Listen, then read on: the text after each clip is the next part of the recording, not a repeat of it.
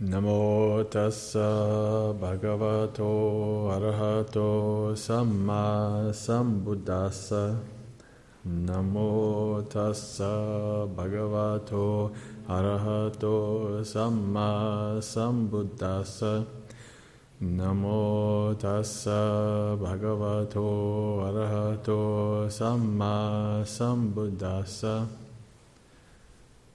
So, welcome to the third day of talks on this very unique retreat that had no theme. Although, interestingly enough, the Bhantes and I kind of chose topics that coincided a little bit, right? This, uh, the, really, the main theme of this retreat has turned into being Dhamma, right? And the Dhamma that I want to go over with you today is a Dhamma that is a type of Dhamma that most people are not too thrilled to hear about. Right? We can hear about all the wonderful things about Dhamma, and we can feel very nice and hear about the mind and all these things. But when we come to what I'm going to talk to about today, real deep Dhamma, these are things, oh, we don't want to think about these things. We don't want to hear about these things. So, this, what I'm going to te- talk to you guys about today, I'm just going to say one word. I'll explain it more as we go along. But the topic is called the divine messengers. The divine messengers are supposed to be like a punch to the gut, they're supposed to be powerful. And that is because we don't want to think about them and we don't want to worry about them. Right? So I wanted to start out with doing a brief um, explanation of the main qualities of Dhamma. Bhante went into very detail about one yesterday. But so the first one, sanditiko, right, means directly visible. The divine messengers are directly visible. These are not something that has to be explained with complicated words and complicated, um, you know, understandings. These are eminently directly visible. Next is akaliko, means unaffected uh, by time, timeless these divine messengers were experienced in the same way by our ancestors thousands of years ago as they are today, and as they will be in the future. Ehipassiko means to come and see, as Bhante explained yesterday. I don't have to talk about that one in detail. Calling you to come and see. Opanayako means leading onwards. The divine messengers are messengers of leading on, leading on towards freedom. Right? If only we choose to look, if only we choose to accept the message that the divine messengers wish to bring us. Right? directly visible, unaffected by time, calling one to come and see, leading onwards. And these are all to be experienced by the wise. So don't feel embarrassed, but raise your hand if you've never heard the story of the Buddha. All right, everybody's at least heard the story of the Buddha. Well, you're going to hear it again. just in brief. So, as we all know, right, and now of course, the, what has ended up to be the mythology of, of the Buddhas going forth has a lot of different takes and is you know said in a lot of different ways depending on the tradition. But we're just going to go over the very basics. So the very basics is this: you know, we have um, the Buddha being born and the, um, the parents, right, being told by very wise seers that, you know, if the, this uh, being is, um, stays in the home, there'll be a wheel turning monarch, like a world conquering monarch.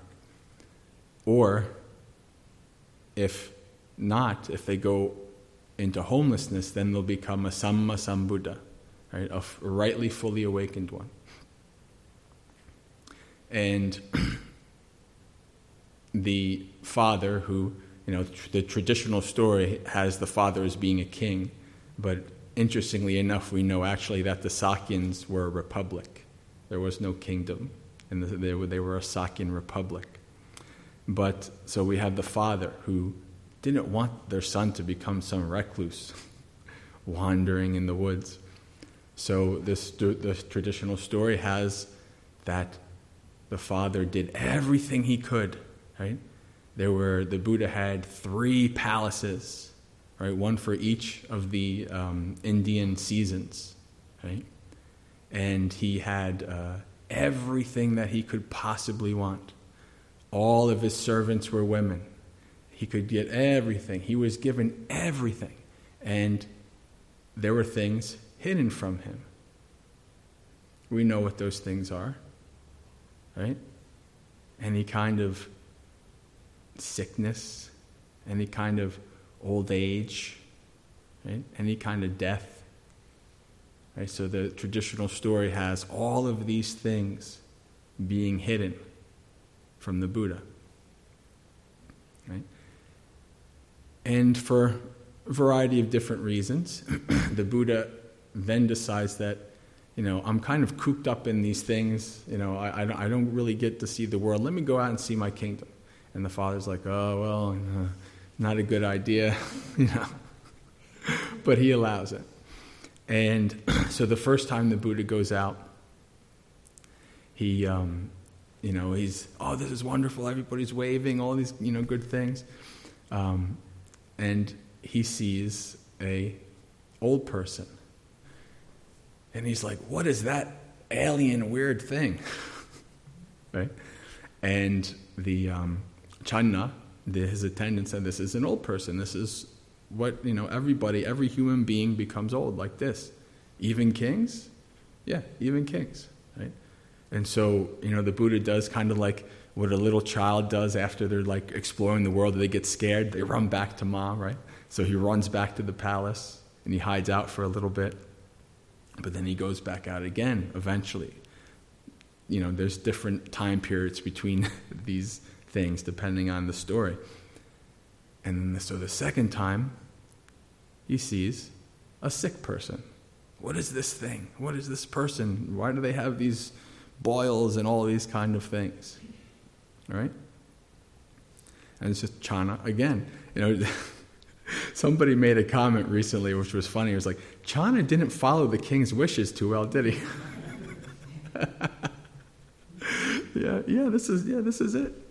This is sickness. This is the, the way that um, you know, this is part of being a human being, even kings. And so the Buddha goes running back, you know, into safety again, but then he comes back out another time.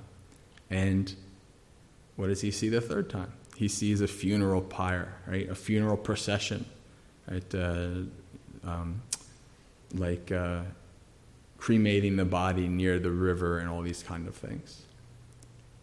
He says, What is this? And Channa says, This is death, right? All beings lead towards death. And so the Buddha's really freaked out, goes back, comes out again, and he sees a fourth sight. The fourth sight, which is not as important to this talk as, um, but the fourth sight is a bald headed, robed monastic, uh, samana at the time. at the time of the Buddha, there were two essential groups. There were the Brahmins, which was the everybody, just the normal society, and there was the people who kind of checked out of the normal society, went into the woods, shaved their heads, and were looking for enlightenment. Those were the samanas. So that's what the Buddha saw, a samana. He's like, oh, maybe these, maybe these people know what they're doing. And so he decided to go and, you know, leave everything behind and search for a way. He saw, oh, wow. So let me get this straight. I have to grow old, get sick, be separated from everybody I love, and die. And then I have to do that over and over and over and over and over and over and over and over and over and over and over and over. And I've been doing that. How the heck do I get out of this? I need to get off of this. I need to get off this train, as I say it, right? So that, that inspired the Buddha to go out on his quest. So, have you got an idea of what the divine messengers are yet?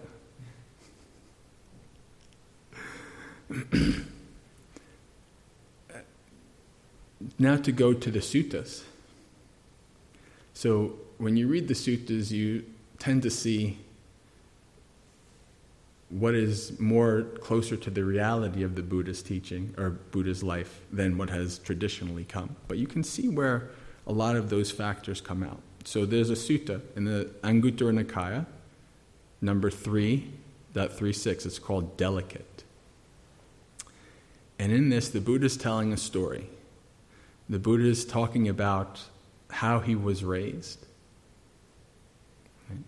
And there's a few check marks in there. For instance, he says that um, you know his father had uh, three mansions built for him. So ch- check, that's in there. That's an ancient part of the story, right? And all of the attendants were women. And he said that there, the father built all kinds of lotus ponds. He was ex- basically explaining that he had everything possible that somebody could have. Right? He has this you know, very hedonistic kind of lifestyle. everything possible. Right? But he wasn't hidden away, per se. At least he doesn't talk about that in this sutta. What he does talk about, though, is that he starts to contemplate. And he starts to contemplate what? Old age, sickness, and death. He starts to contemplate, you know, if I were to become disgusted and disliking of somebody who is old because of their old age, then that wouldn't be proper because I'm subject to that as well. The same thing with sickness. If I was to become disgusted with sickness, right, and dislike and you know uh, somebody who's sick, then that wouldn't be proper either, because I'm subject to sickness. The same thing with death. If I were to be disgusted with death, or somebody who's dying or dead, then that wouldn't be proper because I'm subject to that as well. I can see everybody around is looking like they've been punched in the gut already. Tough topics, but this is deep Dhamma, right? So then the Buddha says that he had three things. He had an intoxication, he was intoxicated with three things youth, health, and life. He was intoxicated. Think about like drunk, right? Drunk on youth, drunk on health, and drunk on life.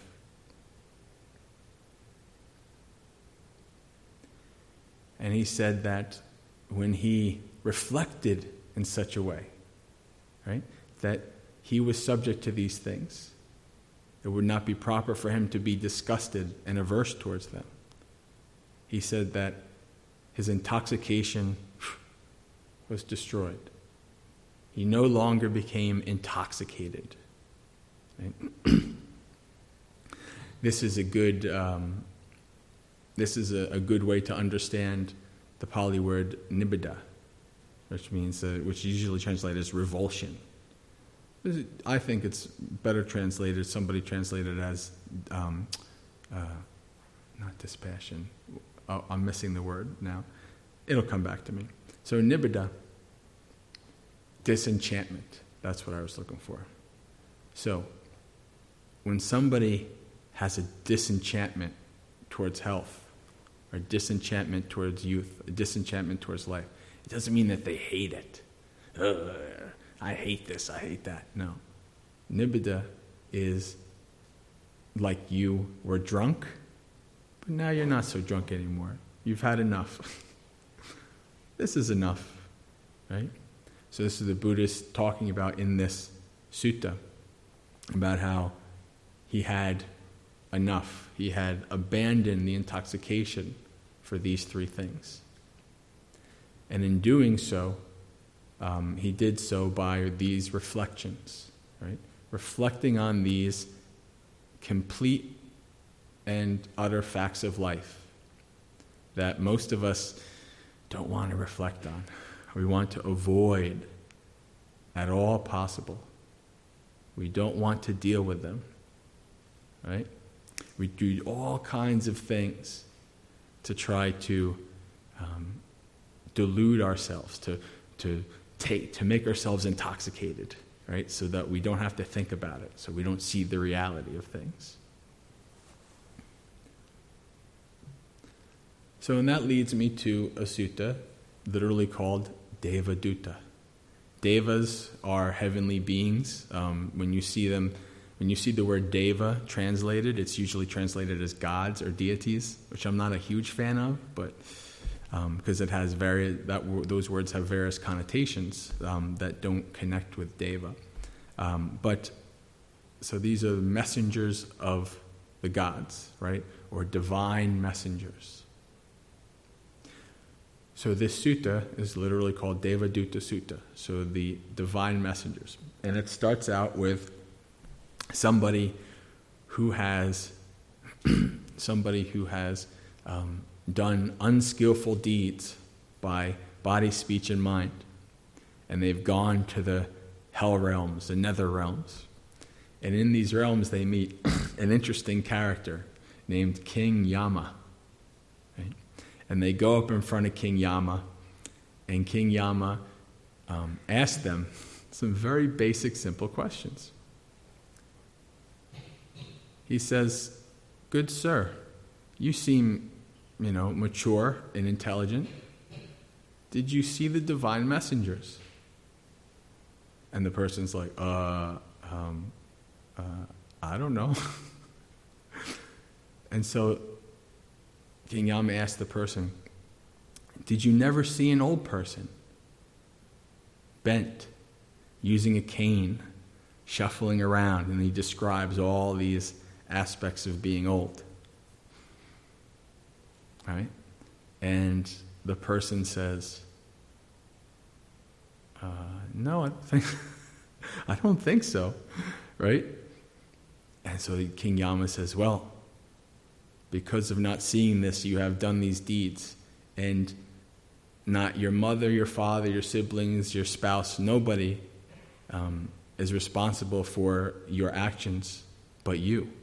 So you must, you know, um, you must have the consequences, suffer the consequences of your deeds. Right? So that's the first one. So seeing, you know, not seeing old age it's kind of funny. There's a, uh, I heard a story years ago by uh, maybe some of you know Thanissaro Bhikkhu. He's a um, abbot of Wat Metta over in California. He's a pretty well-known monastic, and I heard this story about a junior monastic that was under him. And supposedly the story goes something to the effect of like they were out of the monastery in California and if you've ever been to California, I mean, the men are walking around topless, the women are wearing bikinis, all these kind of things. so, so I mean, not everywhere, but it's pretty prevalent. And so the, the story goes that this junior monk, you know, went to Thanissaro Bhikkhu. Um, Ajahn Jeff is his name, if you know him by that.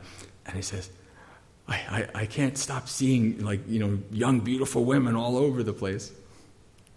Right? And so the response, Thanissaro Bhikkhu, or Ajahn Jeff said, okay, well, look for old. You know, instead of young and beautiful, look for old and ugly.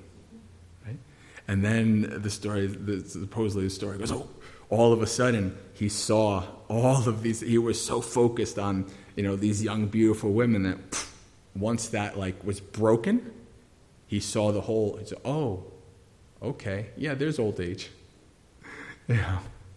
So that's that's us, right? We that's this person in in front of King Yama. Oh no, I I didn't really see it. So the, then King Yama says, Well, did you see the second divine messenger? And he's like, What's that?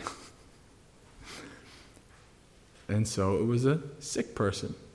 And of course, no, he didn't see a sick person and says, you know, goes through a description of, you know, a person who has such and such disease and has this on the skin and yada yada, all these things. And he's like, no, I could not. I was negligent, he said. And so then he repeats the same thing. If you read the sutras, you know there's a lot of repetition, so I'm not going to. So uh, he says the same thing. Well, since you didn't see these, you are responsible for your actions. And then the third, right? The third one. Did you see the third divine messenger? No. You did not see a, a dead person or anything? No, I didn't. Right?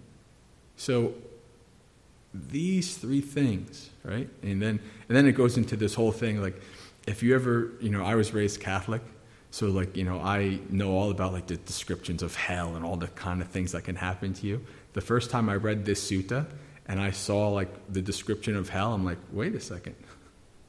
Maybe this is where the Catholics got it from.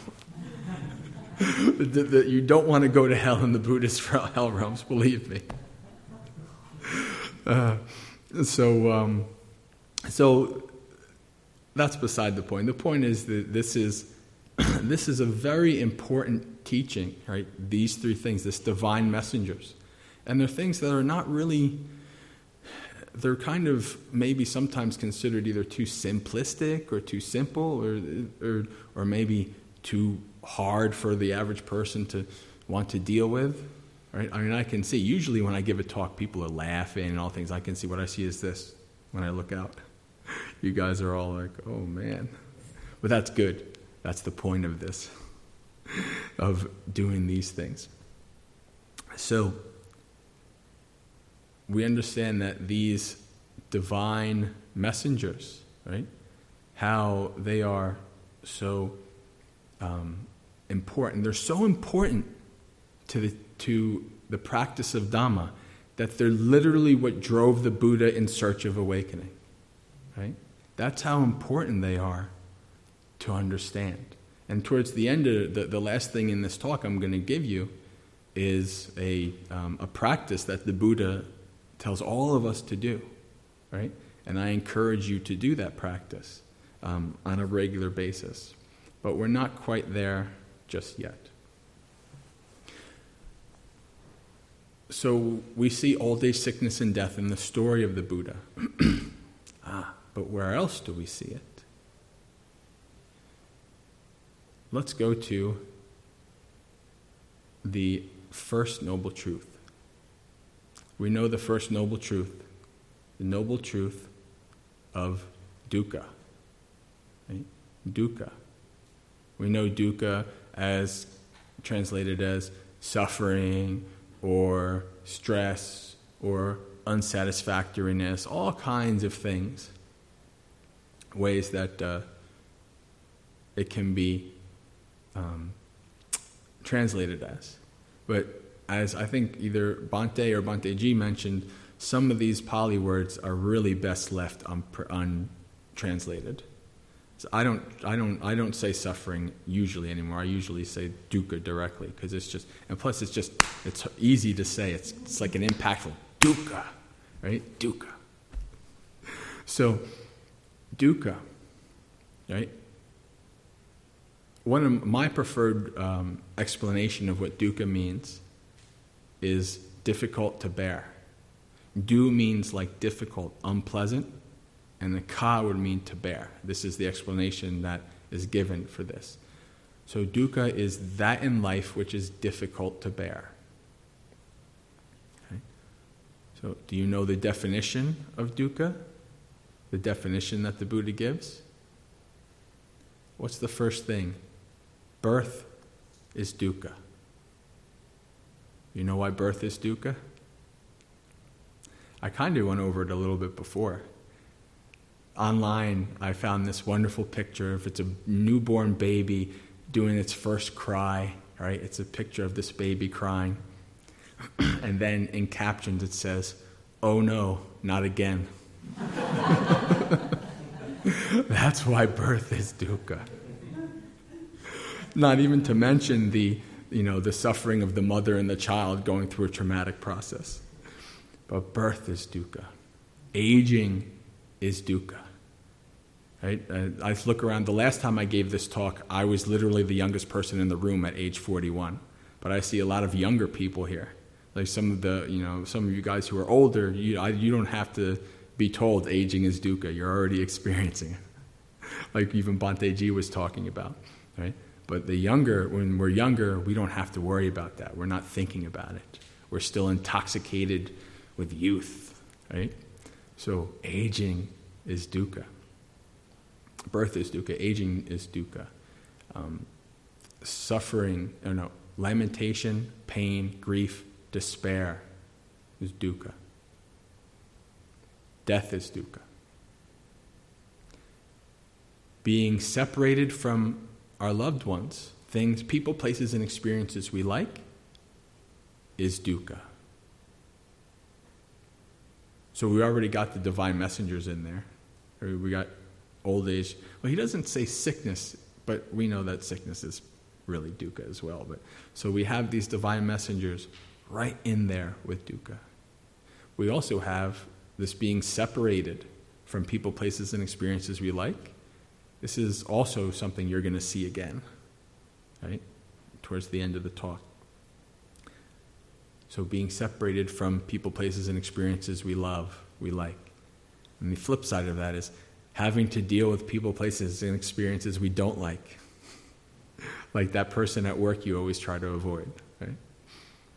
And then not getting what one wants This is dukkha, right? So we can see that this, this theme running through this, these, these deep currents, right? Old sickness, and death, the story of the Buddha, the first noble truth, right? These divine messengers.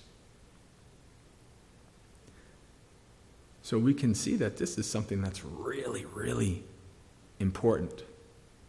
We can see that this is something that is really integral to Buddhist practice, to delving deep. Right?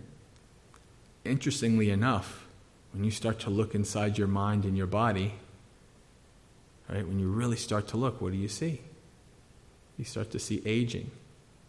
You see sickness. You see death. You see dukkha. Right? You see all of these things, right? When you really start to look inside as opposed to what we normally do in life. What we normally do in life is live on autopilot. We're just kind of going through our lives. I had this experience a couple years ago where I was lost in something. I don't know, remember what it was. But I was lost in something and I came back to mindfulness and I realized like during that time I was lost, that I was unmindful, there was no death. Time didn't move. I was so wrapped up in this thing that it was as if I just would live forever. And then I realized, ah, oh, that's what we all do. That's the average person does that. That's how the average person lives their whole life until everything falls apart in the end, and then they have to deal with it. Right? But it's so easy, just going back to what I was talking about, the, the you know, our, us youngsters, right? We don't have to worry about being, getting old yet. It's something really far off in the future if you make it that long, right? so this dukkha, right, this old age, sickness, and death, very important. And the other um, term I wanted to go over a little bit more is anicca, because this plays a role in it as well. Right? Anicca, often translated as impermanence. I'm going over two of the three factor, uh, characteristics of existence. I'm not going to go over not self, that's a whole other talk. But these two are especially important to understand why it's important to reflect on the divine messengers. Anicca, often translated as impermanence, Bhante most favorite topic to talk about, as those of you who have been listening to him for years might will know, right? This lies at the core of this reality. Right? Anicca, so nicca can mean uh, permanent or stable. Anicca means impermanent or unstable. Right? And that second definition is something I always use in my talks because it was something that was very impactful and profound for me when I read it. I had always just heard people for years and years and years say impermanence. But then I looked up the definition in the Pali English dictionary and I saw this other thing and I saw unstable. Oh, I get it. And it was like this shock, this, this amazing insight into that everything is unstable. There's nothing in life that you can hold on to as stable. There's nothing that is permanent, stable. Right? Your body? No. Your spouse? Children? No. Job? Cars? No. Right? So, as the Buddha loves to say, if something is impermanent, how can it be permanent? There's a wonderful story um, the, in the uh, Mahaparinibbana Sutta. This is the, the last days of the Buddha, where you know the Buddha is dying and uh, becoming extinguished, and it says that the people were rending their hairs and beating their breast and saying, "Oh, you know, too soon has the life of the of the Blessed One ended." but this also talks about there were monastics off to the side, being, um, you know, in meditation and reflecting on. The teacher has told us that all things that arise must cease. All things are anicca. How could it be otherwise? Right?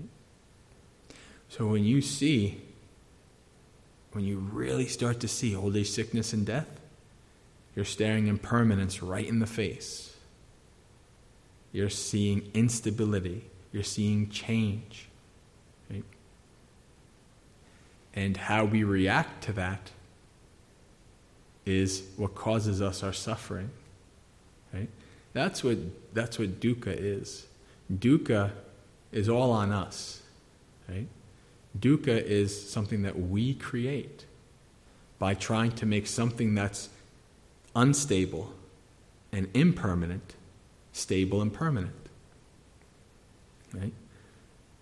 When we get older, we want to go out and get hair dye, you know, put hair dye on. We want anti-aging wrinkle creams, you know, whatever. Men lose their hair and it's like, you know, an affront to their their, you know, oh my God, I'm not a man anymore. I lost my hair. All these things, right, are happening as we get older. Our eyes, right? I, maybe about six years ago, I got my first gray hair. And I was like, oh, this is really cool. I got a gray hair. right? And then just the last couple years, I've started to get what they call the, um, you know, when it's blurry, your eyesight gets blurry as you get older, right? So I'm actually starting to just at the, the cusp of starting to see these things, right? And how it changes. And I've always loved perfect eyesight my whole life. I, would rather not have, I'd rather not have to get reading glasses and, and all these kind of things. But if I were to attach to that and say, oh, man, I, I want my eyes to be a certain way, and my eyes are like, I don't care. then your eye, the eyes are just doing what they naturally do. Right?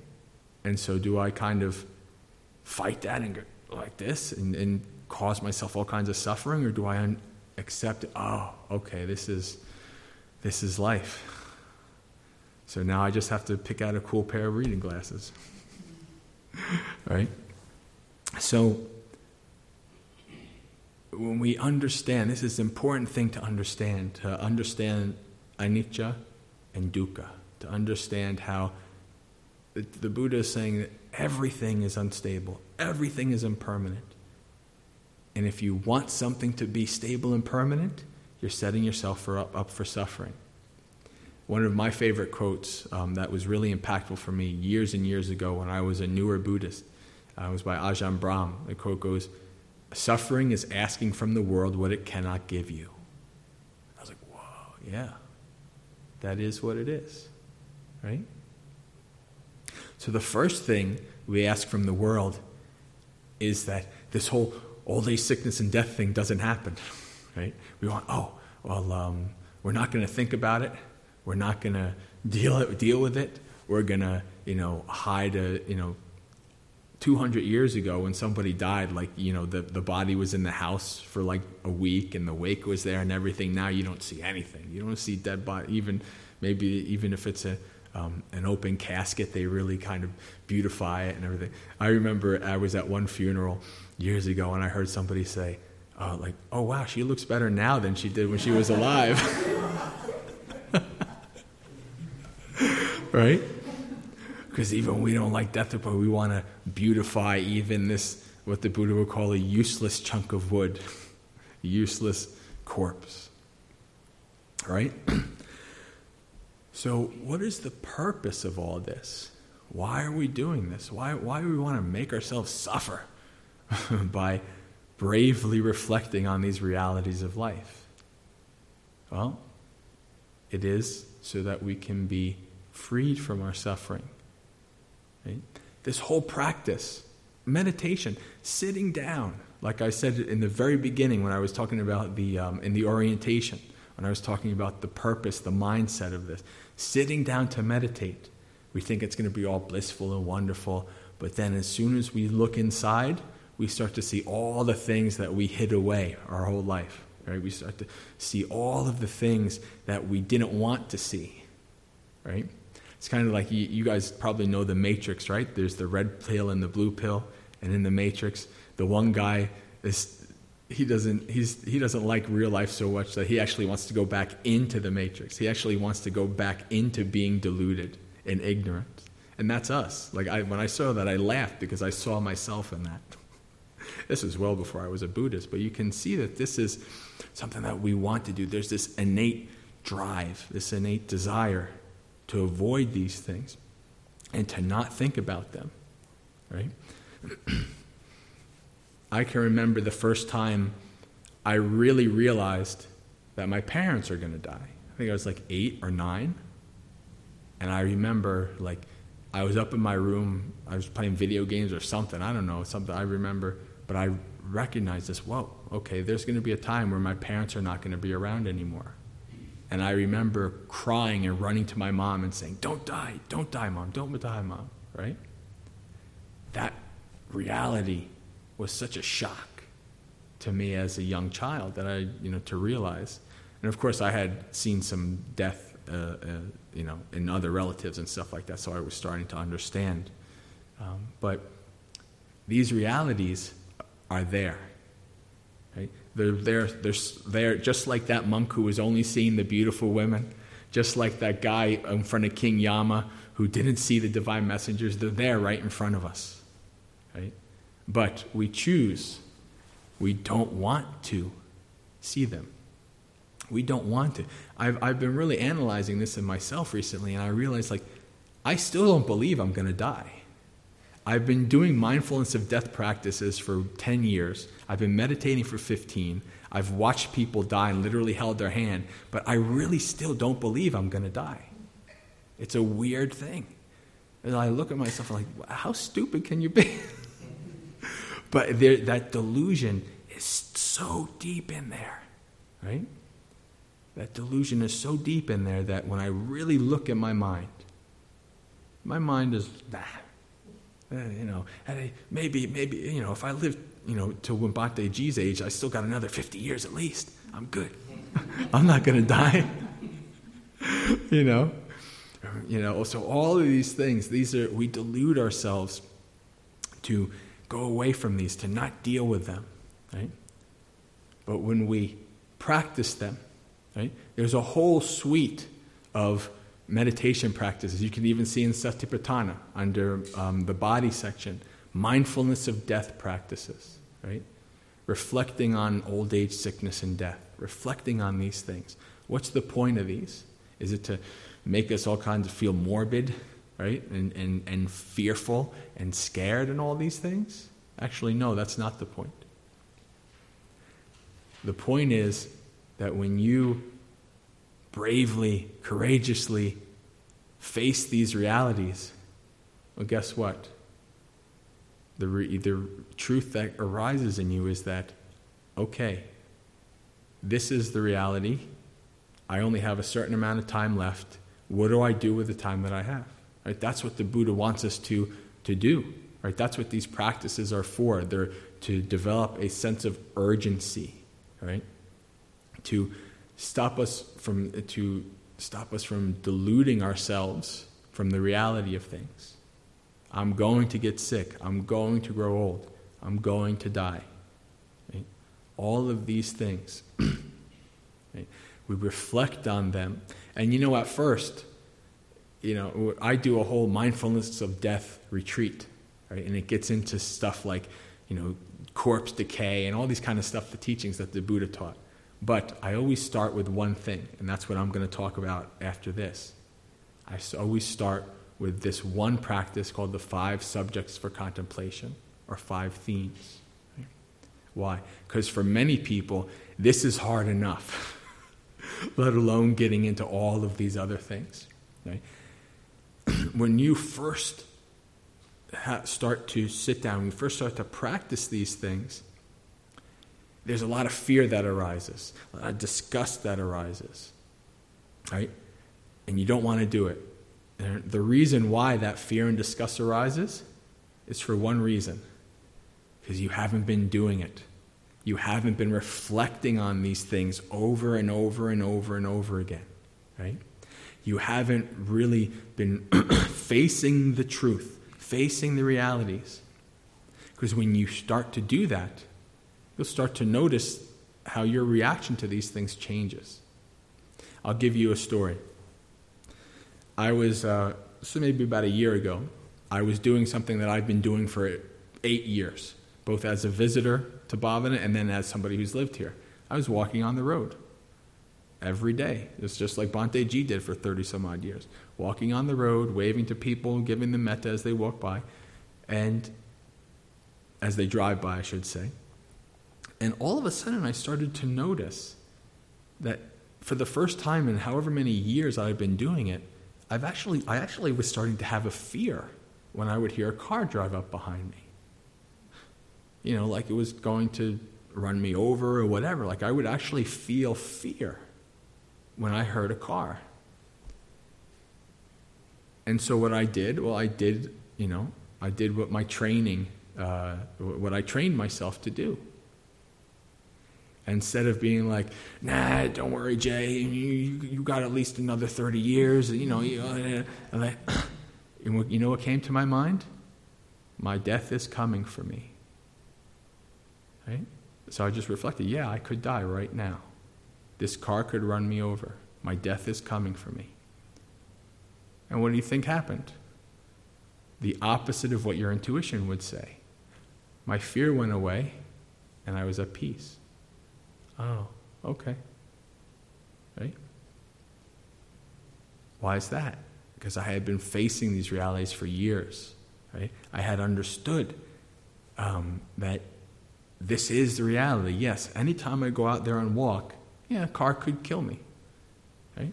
I mean, as far as I know, nobody has ever been killed walking, you know, on these roads who came to visit Bhavana, but it's a possibility, right? So because I had reflected on that, because I had done these practices for so long, it brought me peace.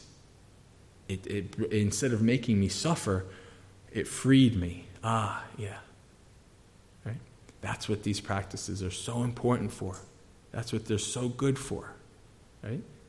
Is because they're and they're just another aspect of seeing things as they are. Right? That's why we that's why we practice in Buddhism. That's why we do samatha practices and we do vipassana practices, is yatha bhuta, to see things as they are, right? And things as they are is you're going to die, you're going to get sick, you're going to grow old. That's normal, right? That's natural. no matter how hard you want to fight against it, this is what's happening. Right? And so that leads me to the final um, thing. is called Five Subjects of Contemplation. Right? Or Bhikkhu Bodhi translates it as themes. Right? So the Buddha starts it, and this is, do I have the number? I can post the, uh, the sutta number on the board. I don't have it on my paper here. But so the Buddha starts it out by making it very clear who this is for. Right? Whether you are a woman or a man, lay or ordained, these facts should be reflected on often. You know, some people say, oh, well, in this sutta, the Buddha is just talking to monks, so I, you know, this is not talking about me. But in this sutta, Buddha is very clear. You can't get out of it. It doesn't matter who you are, woman or man, doesn't matter if you're a layperson or ordained, these apply to you, and you should reflect on these often.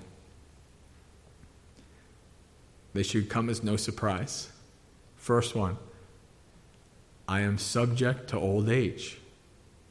I am not exempt from old age. Right? If you're there, then you understand that. If you're not there, it's this vague thing that's really far away. Right? But you can reflect. That's what I love about this is the second part is I am not exempt from old age. Right? What's the second? I'm subject to illness. I have not gone beyond illness.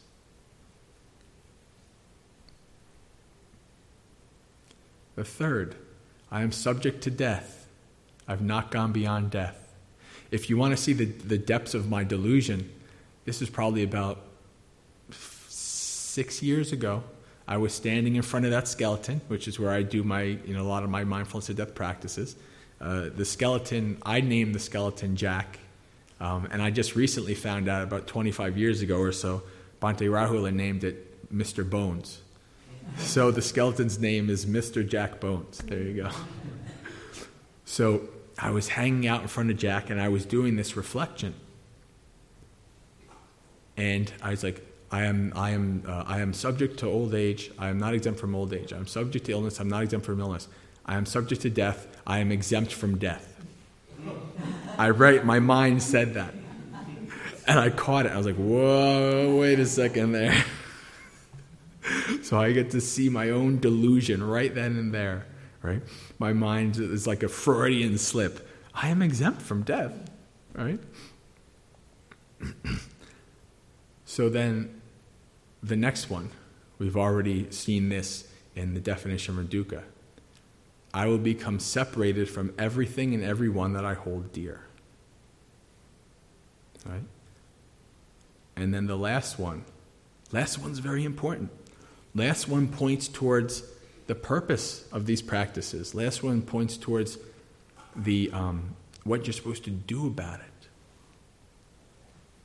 Last one is this I am the owner of my actions, heir of my actions have my actions as my relative. Whatever I do, for good or ill, to that I shall be the heir. So the Buddha is saying, you're going to get you're going to grow old, you're going to get sick, you're going to die, you're going to be separated from everybody you love, and you're responsible for your actions. Whew. God, that's a lot to that's a lot to take on, right? But so you are the heir of your actions. Okay? There's a wonderful sutta, it's called Pabbatopama Sutta, simile of the mountains. And the Buddha is talking with a king. And the Buddha says, Great king, suppose from all four directions you were to have your scouts come back and say, Great king, there's mountains as tall as the sky moving towards here, crushing everything in its wake. What could you do? And the king says, Practice skillfully, practice Dhamma. And so the Buddha says, I exhort you, great king, old age, sickness, and death are coming in, crushing everything in its wake. What can you do? practice Dhamma. Right? So there's this Buddha is saying you have a choice. Right? You can old age sickness and death are coming in one way or the other. You're not stopping that. You know, I'm, I'm big into like uh, astronomy and things like that, and you know, I, I uh, read things and, and watch things about how they're trying to do all these kind of life extension things and stuff like that. And there's a good chance some of us alive today might live to a thousand years old, right? And you think, aha, ah, we're beating the Buddha soon, right? But a thousand year old is nothing. You can be reborn in the Buddhist cosmology. You can be reborn as something that lives eighty-four thousand years right? So like, oh, I can live a couple more thousand years. So you're still gonna be, you're still gonna die. You're still gonna maybe even you might not grow old, right? At least not in how we think of it as today. But you're still gonna die, right? Even scientists say even the universe is going to die. And so now that you know what people are thinking about already, even though the universe dies in trillions and trillions of years, we're thinking about, okay, well, how do we escape this universe and go to the next one? That's our mind, right? well, this universe is gone. All right, we got to go to the next one. We got to keep living, keep surviving. So, this is this understanding, right? This is the reality of life. You have a short period of time. How do you live? Right? What choices do you make? How do you live in this life? That's the important thing. The uh, um, and Hope here, I'm to you guys, use you guys as examples. They were here for a retreat, and I was talking about these kind of things. And the next time they came back, they said, Bhante, we really want to thank you because you scared us so much that you really, you really got us to, to practice well. And when I was talking, what I was talking about when I scared them was about how the Buddha says that how rare it is to become a human. It's extremely rare. He uses a simile. Suppose a lasso was thrown off into the great ocean, and every hundred years a turtle, a tortoise, was to come up and put their head above water. Sooner would that tortoise put their head in the lasso than you become a human. So, being a human is a very rare, precious thing. You did a lot of good deeds. No matter how much you hate yourself, right, or don't like things about yourself, or don't like things about your situation, you did a lot of good, according to the Buddhist cosmology, to become a human. Right? So, the Buddha says after that, very few people are, who are humans now are going to be humans in the next life. so I was like, whoa, okay. All right, so the Buddha is doing all, telling us all of these things so that he can, we are encouraged to practice, to live skillfully, you know, to, to don't forget the divine messengers. Think about that, this, the divine messenger sutta. Where did it start off? Where was the person? Person was already in hell. they were already done, right? They, um, but hopefully, maybe they remember in a future life, because as you know, if everything is anicca, there's no uh, way that you can be born that's permanent. So even in Buddhism, you go to the hell realms, you go to the heaven realms. Those are not there. You're not there permanently, right?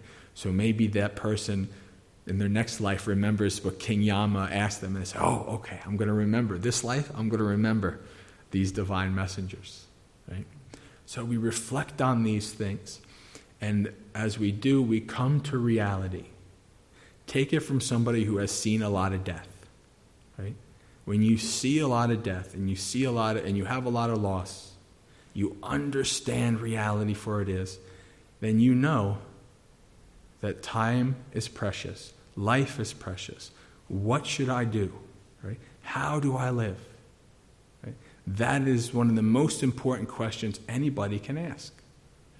And the Buddha gives us all these methods of reflecting on that, to understand the reality and knowing that we, once we know the reality, right? Once we're not living deluded, right? How do we live? How do I choose to live? Right? That is the important question, right? Of course, we know what the Buddha recommends, right? We're from the simile of the mountains. Practice Dhamma. Practice living skillfully, doing deeds that are skillful and beneficial to yourself and others, as opposed to harmful to yourself and others, right? In doing so, we live a life that uh, free of remorse and regret, right? Understanding the nature of reality, understanding how things are, lessening our suffering gradually, gradually, gradually, until one day we're free. So I want to end with the, um, some verses from the Devaduta Sutta. Those people who are negligent, when warned by God's messengers, a long time they sorrow when they go to that wretched place. But those good and peaceful people, when warned by the God's messengers, never neglect the teachings of the noble ones, the Dhamma seeing the peril in grasping the origin of birth and death. There's your second noble truth grasping, clinging, right? Seeing the peril in grasping the origin of birth and death, they are freed by not grasping with the ending of birth and death. Happily, they've come to a safe place, extinguished in this very life They've gone beyond all threats and perils and risen above all suffering. So keep the divine messengers close. Know them, reflect on them, reflect on, use this themes, subjects of contemplation every day. Right? As much as you can, you're reflecting on, don't get lost in this, this normal mode that we have, this normal autopilot, that we're not even thinking about these things, right? And then one day we get sick and it's like a freight train hit, and then now we have to deal with it, right? Or one day we're about to die, you find out you have a month to live, right? And then you fall apart. But no, when you practice these things and reflect on these things and do practice Dhamma, you understand, okay, this is what it is. Now, how do I live? What choices do I make? How do I do this? Right? No matter how much time you have, and you don't know, there's still that one choice. How do I live? Right? So, keep these reflections in mind and don't be. So, there's a verse from the Dhammapada. Mindfulness or heedfulness is close to the deathless. Deathless is an epithet for nibbana or nirvana. Mindlessness is close to death. Those who are mindful never die. Those who are mindless are as if dead already, like zombies. So don't be an, a zombie running around life on autopilot. Take yourself off autopilot. Be mindful and understand reality as it is, and you will lessen your suffering, and you will live more skillfully, more peacefully, and more content. So, with that, I'll end this talk, and if you have any questions, put them in the box, and I'll answer them at 7. Sadhu, sadhu, sadhu.